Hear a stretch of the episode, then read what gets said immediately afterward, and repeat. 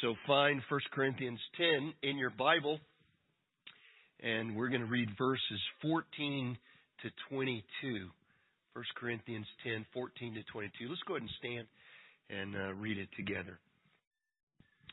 Therefore, my beloved, flee from idolatry. I speak as to wise men. You judge what I say. Is not the cup of blessing which we bless sharing in the blood of Christ?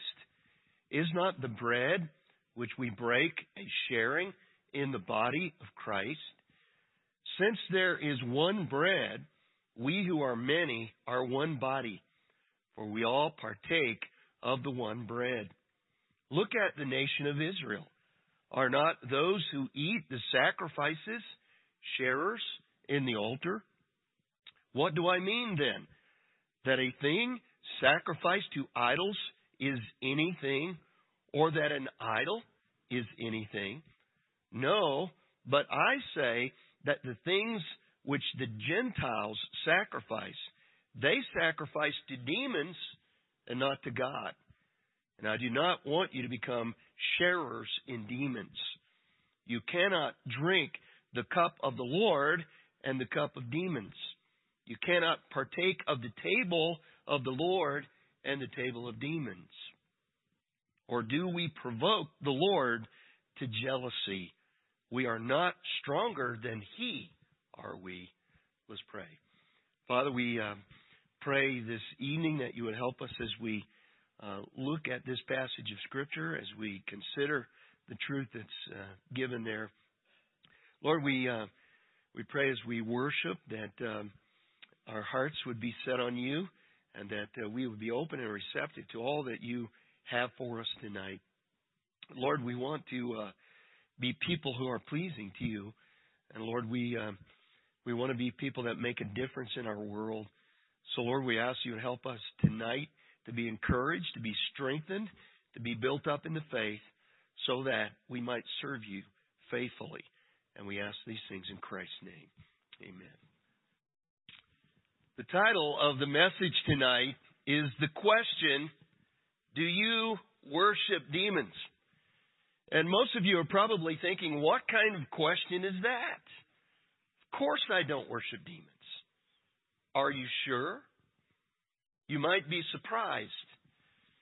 In this passage, Paul tells the Corinthians that idolatry is actually demon worship according to God's perspective. So the question that we must answer is, are we guilty of idolatry? And that is what this passage deals with. Now, we read it a few minutes ago, but we need to remember the context.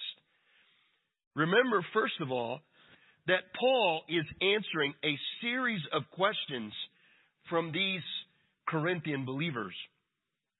He's also dealing with a number of problems connected to this particular church. And the main problem in the Corinthian church was the problem of compromise and immaturity. They're divided. They had allowed some blatant sin in the church. They were taking each other to court. They were abusing a number of things, including public worship and spiritual gifts. And in the section we are in now, they are abusing their Christian liberty. Chapters 8, 9, and 10 deal with the issue of limiting our liberty for the sake of weaker brothers. And the basic premise is that we determine not to do anything that will cause a weaker brother to stumble. And as Paul has made clear, there are some things that are unquestionable, that are clearly condemned in Scripture, and of course, Christians have no liberty in regard to those things. We are to obey the clear instructions of the Lord. But on the other hand, there are also some things that we might call gray areas in which we need to follow some guiding principles. And one of those key principles is the principle of giving up to gain. Part of our spiritual maturity is that of knowing when it is best to give up our personal liberties to gain something more valuable. Now, we read through this entire text, and what Paul is saying, in essence, is it is not inherently wrong to eat meat that has been offered to idols, but it is wrong to participate in idolatry. The Corinthians were free to attend pagan functions, but not to participate in false worship. So look again with me at verses 14 and 15. He says this, Therefore, my beloved, flee from idolatry. I speak as to wise men. You judge what I say. Notice that Paul first reminds his brothers and sisters in Christ of his love for them. This is always Paul's practice anytime he needed to confront a fellow believer. And of course, we can learn from this because this is always a good way to approach any kind of confrontation. Start with a positive affirmation. And because these are genuine believers here, along with their salvation, they have received spiritual discernment. And so Paul speaks to them as those who are wise. Now, that should not be taken as some sort of sarcasm, but as a sincere affirmation of them. And before he goes into the details and factors involved in their idolatry, he gives them the basic command flee from idolatry. Flee from idolatry. Idolatry is never to be flirted with, it is always to be fled from completely. And because idolatry is worshiping something other than the true God in the proper way, it is the most serious and contaminating of all sins. Someone has said, well, all sins are the same to God, and that would be true in one sense, but false in another. It is true that all sin is disobedience to God, and all sin separates us from fellowship with Him, and all sin contributes to the price our Lord had to pay on the cross. But some sins are more serious than others because they carry greater consequences and damage than others do. And the point here is that idolatry is at the top of the list in regard to the worst sins. It is not accidental or incidental that the first two of the Ten Commandments are prohibitions that have to do with idolatry. If we do not have the right view of God, then nothing else will be in the right perspective. And since the fall, men have wanted to make God in their own image and according to their own liking. Uh, turn with me to Romans chapter 1 for just a moment. Romans chapter 1. Here's how Paul put it in Romans 1 21 to 23. For even though they knew God, they did not honor him as God or give thanks, but they became futile in their speculations, and their foolish heart was darkened. Professing to be wise, they became fools and exchanged the glory of the incorruptible God for an image in the form of corruptible man and of birds and four-footed animals and crawling creatures. This is talking about idolatry. Now, as I'm sure you know, idolatry can take many different forms. It includes much more than merely bowing down to some sort of statue or burning incense to a physical image of some kind. Idolatry is having any false God. Any object, idea, philosophy, habit, occupation, sport, anything that holds one's primary loyalty is idolatry. Anything that decreases a person's trust and devotion to the one true God is idolatry. One definition that I read um, says idolatry is trusting people, possessions, or positions to do for me what only God can do. And you see, the truth of the matter is everyone worships, including atheists. An atheist may worship himself, or he may worship some false theory of thought, but anyone who rejects the true God is, in essence, worshiping a false God. And as Christians, we understand that there is no other God but the God of the Bible. And we know that He is a jealous God who will not tolerate the worship of another. In Isaiah 48:11, God says, "For my own sake, for my own sake I will act. For how can my name be profaned? And my glory I will not give to another." Exodus 34:14 says, "You shall not worship any other god, for the Lord, whose name is jealous, is a jealous God." In many places in Scripture, we see how God judges idolatry severely. This is a very serious thing. In fact, here we see that God puts it on the very same plane as worshiping demons. And of course, it's helpful in a sermon on idolatry to think through the various forms that idolatry can take. The first one is no doubt the most obvious, which is worshiping an image. Worshiping an image. You know, I just read an article this week about the tremendous revival that is taking place on the island nation of Trinidad.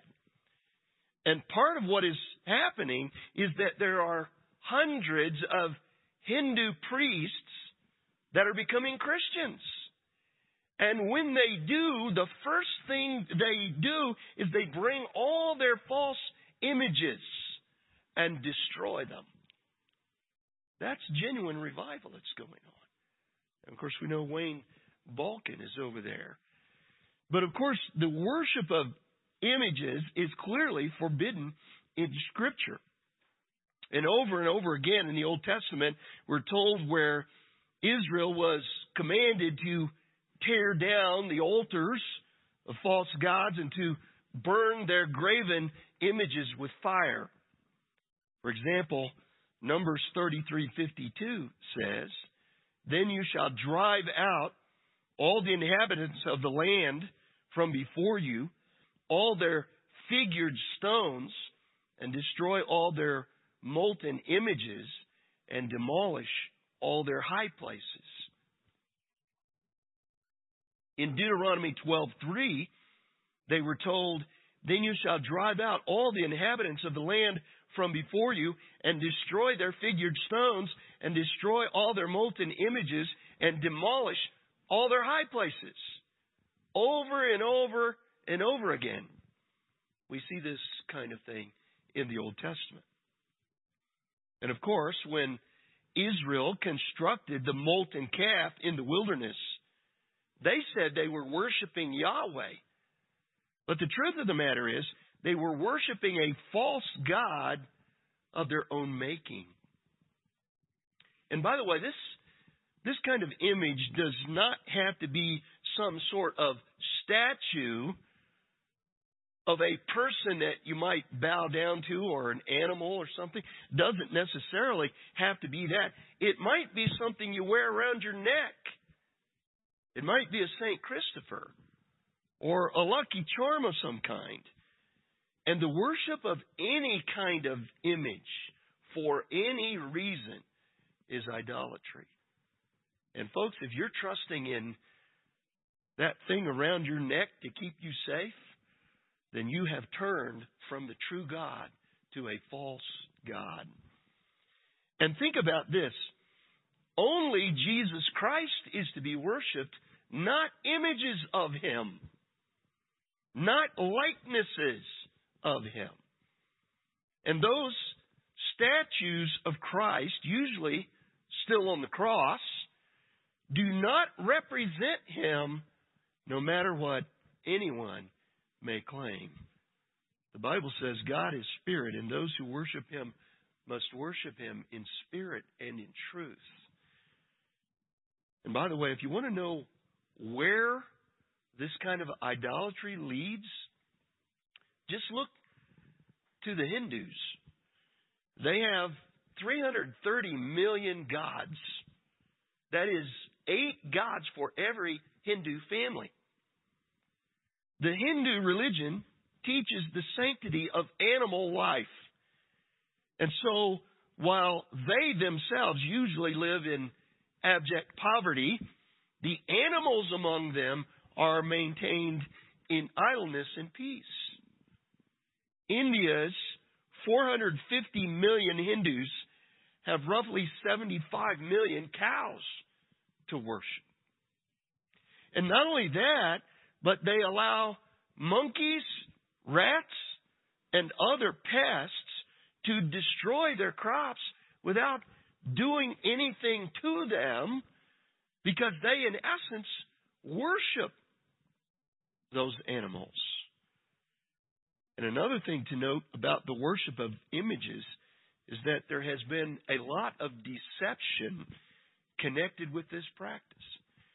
A traveler traveler to Pompeii, for example, will be shown the temple of Isis, a statue of supposed divinity through whose open lips the credulous worshippers of long ago believed they received trustworthy answers to their petitions. And yet, now, running alongside the ruined statue, you can also see the secret staircase by which the, the fraudulent priest, priest reached the back of the statue. And there you can find the concealed pipe through which he murmured the response of the oracle.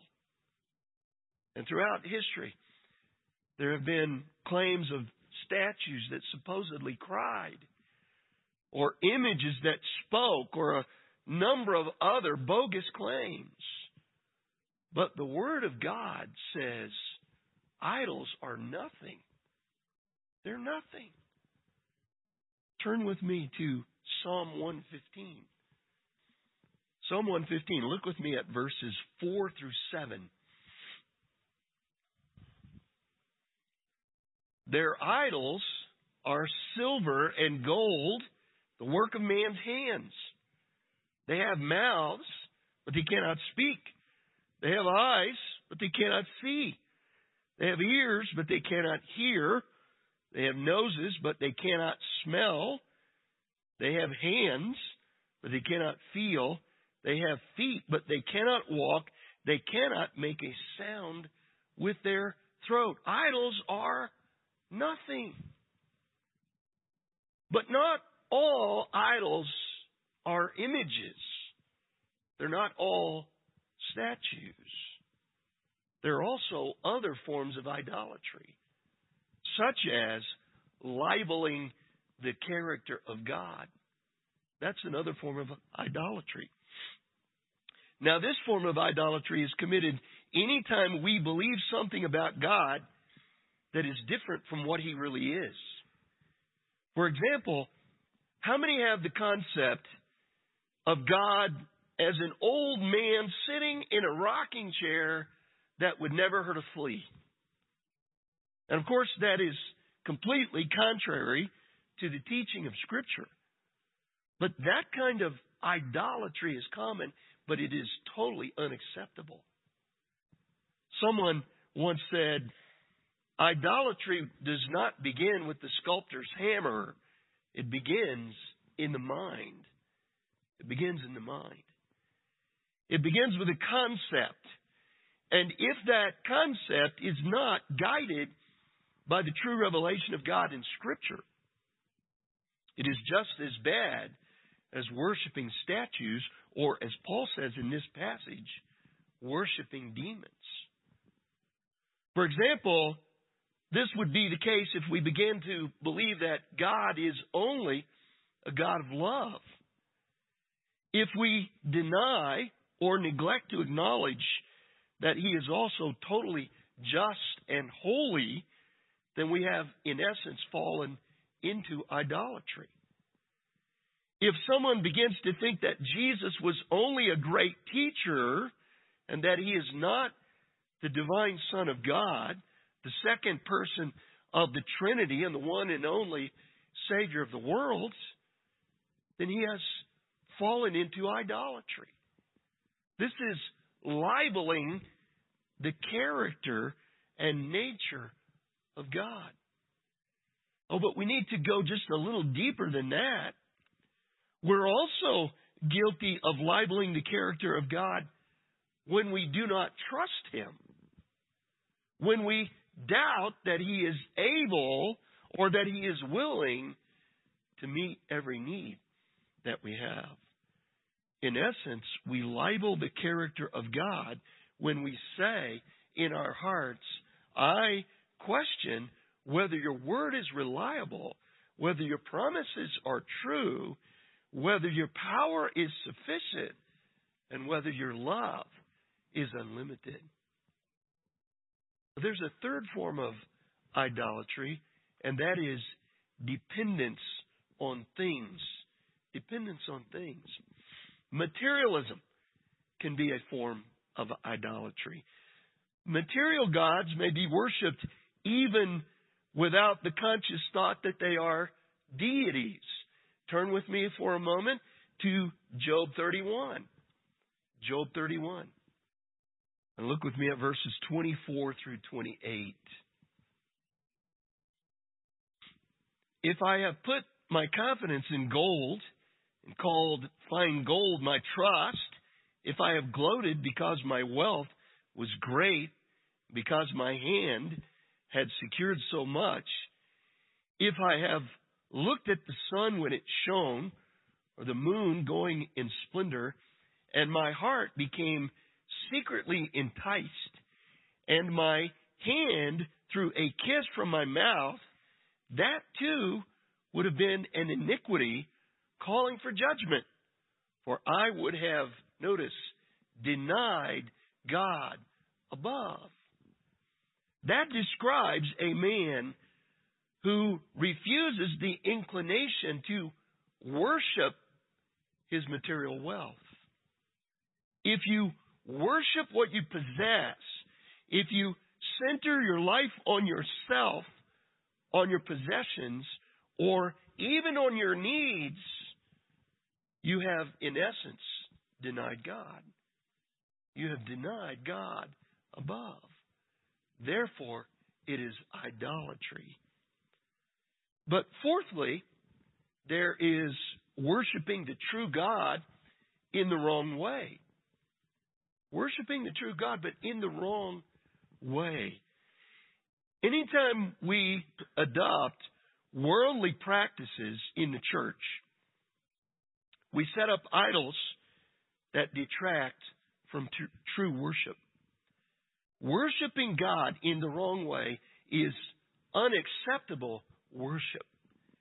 Now, this might include such things as the use of icons or the use of contemporary media or other elements that take away from the exaltation of God and focus attention on men instead. Now, I'm not going to flesh that one out this evening, and you can trust the Holy Spirit to help you apply that. And we could also talk about other things such as the worship of angels or worshiping people. But the bottom line is that idolatry includes giving the supreme loyalty of our hearts to anyone other than the true God of the Bible. This could include such things as hobbies, sports, our families, organizations, our job, the pursuit of pleasures, and a number of other things. Idolatry in any form is an offense to God and is harmful to both believers and unbelievers. And since no good can ever come from idolatry, our first response should always be to flee. Flee from idolatry. Now, in verses 16 to 22, Paul gives us three reasons for fleeing from idolatry. He says it is deceitful, it is demonic, and it is dangerous. So that's the outline for the rest of the message. We begin with it is deceitful. Look with me at verse 16.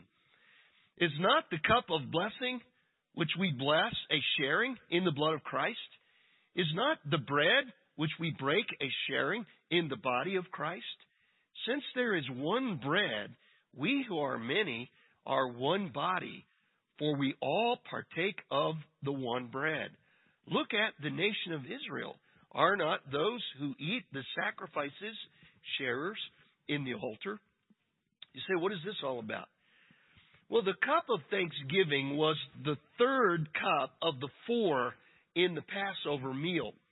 And of course, this was the cup that Jesus reinterpreted to represent his blood that was shed on Calvary. Matthew 26, 27 and 28 says, And when he had taken a cup and given thanks, he gave it to them, saying, Drink from it, all of you, for this is my blood of the covenant, which is poured out for many for the forgiveness of sins. For Christians, this is the cup of blessing because it represents the atoning work of Christ on our behalf. And each time we partake of the Lord's Supper, we give thanks to God for His indescribable gift. The way this is worded, Paul is assuming the regular participation of the believers in the Lord's Supper. But notice his emphasis here. He says that when we participate in the Lord's Supper, we are participating in his blood and in his body. This is why it is often referred to as communion. Now, I personally don't like to use that term, communion, because the Catholic Church has so distorted the meaning of it. But there is an element in which we are one with Christ to such a degree that we spiritually share in His blood and in His body. The word for sharing there in the New American Standard is the familiar Greek word koinonia. We usually translate it fellowship, but it can also mean participation with or to have partnership in. When we properly share in the Lord's Supper, we are spiritually participating in fellowship with other believers and with Christ. It is much more than just a ceremony. It is more than just a symbol. It is a celebration of a common spiritual experience. MacArthur points to this illustration. He says the picture of someone we love is not the same as that person. It only represents the person. But the feelings of love, care, desire to be with them, and of remembering experiences we have had with them are totally real.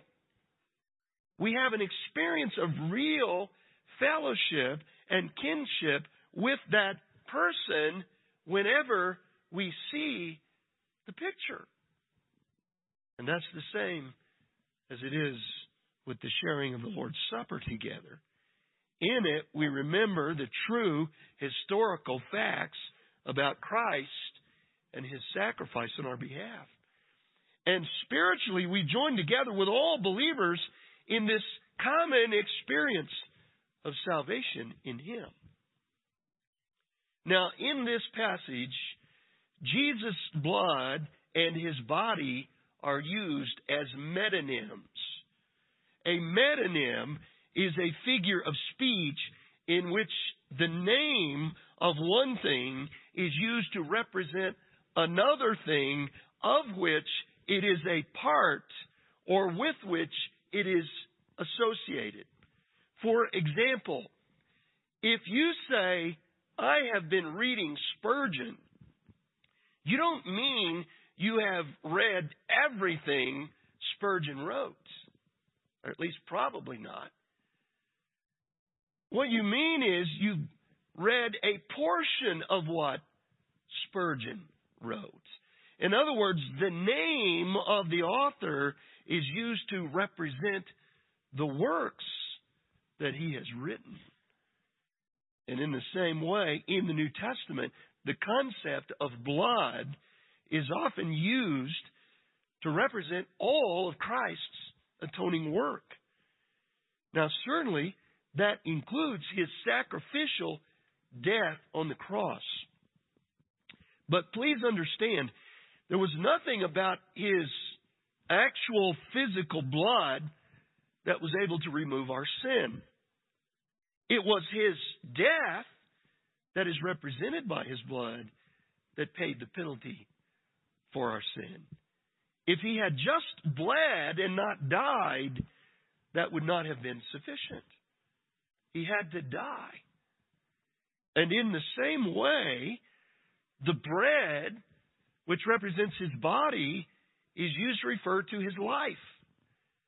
If he had not lived a sinless life, he never could have died in our place.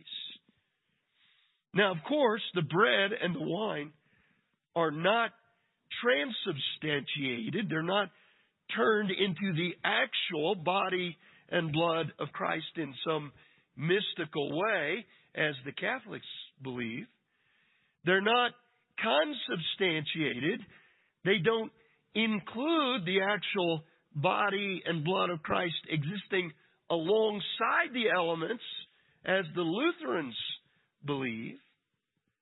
The elements are symbols only, but understand, when believers partake of the Lord's Supper, the Holy Spirit uses those symbols as sensitizers to kindle in our hearts an awareness and remembrance of our Lord's sacrifice on our behalf. And not only that, but the symbol of Christ's body represents our unity in Him. Notice how he puts it here in verse 17. Since there is one bread, we are many. We who are many are one body, for we all partake of the one bread. All believers stand on the same level ground at the foot of the cross. We all stand as forgiven sinners redeemed by Christ. We're all one body in Him. And to illustrate this oneness, he points to the Old Testament and the oneness of Israel. Look at verse 18. He says, Look at the nation Israel. Are not those who eat the sacrifices sharers in the altar? They all have the altar in common. So, where does the deception come in here? Well, it comes in this way. To sacrifice to an idol was to identify with that which was, in essence, nothing. It is the exact opposite of sharing in the real salvation that we have in Christ. It is deceptive in nature because it implies there is something when there is nothing.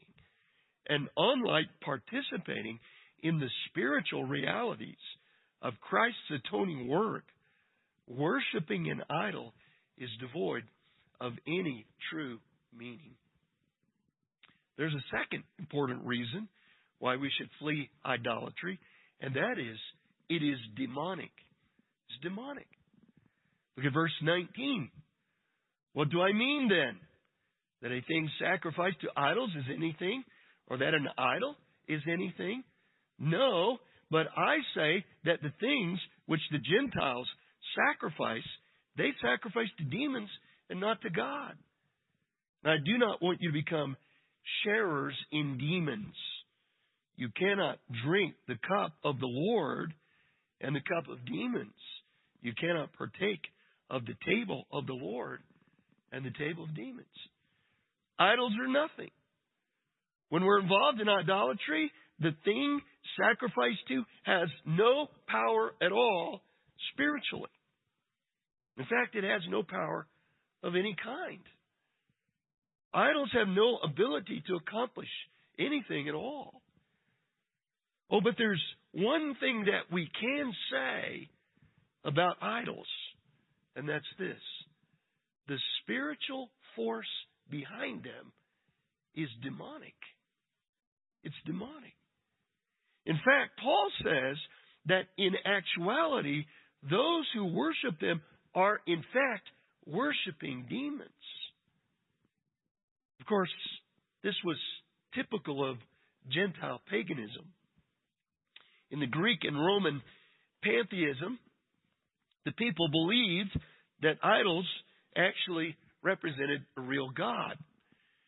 This was Satan's deception to lead them to spiritual blindness and ultimate destruction. The demons were Satan's emissaries to carry out this deception. So, what we as Christians would say is that there is never a real God behind an idol, but there is a spiritual force. And that spiritual force is demonic. If a statue appears to be crying, it's not divinity, but evil that is causing it. MacArthur writes demons are not unlimited in power, but they have power to perform enough wonders and to make enough predictions come true to keep superstitious worshippers deceived and loyal. And Paul reminds us in 2 Timothy 2 that in the future, the coming of the lawless one, the Antichrist, will be in accord with the activity of Satan, with all power and signs and false wonders, and with all the deception of wickedness for those who perish, because they did not receive the love of the truth so as to be saved. It's going to be great future deception, but it's already involved in idolatry. Verse 11 says, And for this reason, God will send them a deluding influence so they might believe what is false. That's the nature of idolatry. The Bible tells us that Satan is the prince of this world, this system of deceptive evil and that he rules with the aid of his demons. And so, and so to participate in the corrupt things of the world, especially the pagan idolatry of corrupt worship, is to participate in demons. It is to become a sharer in demons. Paul said, listen, a Christian cannot drink the cup of the Lord and the cup of demons at the same time. Paul says you can't partake of the table of the Lord and the table of demons. It's completely inconsistent and hypocritical. Jesus, of course, made it clear you can't serve two masters. You're either going to love one and hate the other, or vice versa. And there, of course, he was talking about trying to love God and money at the same time. But the principle is the same. It is impossible to worship the true God and worship demons at the same time. Well, there's one last reason that Paul gives here as to why we must flee idolatry, and that is because it is dangerous. It is dangerous. Look with me at verse 22. Or do we provoke the Lord to jealousy? We're not stronger than He, are we? Why is it dangerous? Because it provokes the Lord to jealousy. He is all powerful and we are not. Therefore, we do not want to provoke Him to anger against us. Now, I used jealousy and anger as synonyms there because the Bible makes that connection. In Deuteronomy 32:21 we read God speaking, "They have made me jealous with what is not God. They have provoked me to anger with their idols." Here, jealousy and anger are equivalent. The Lord deals strongly with idolatry because nothing is more offensive to him than that. It is the most detestable form of unbelief that there is.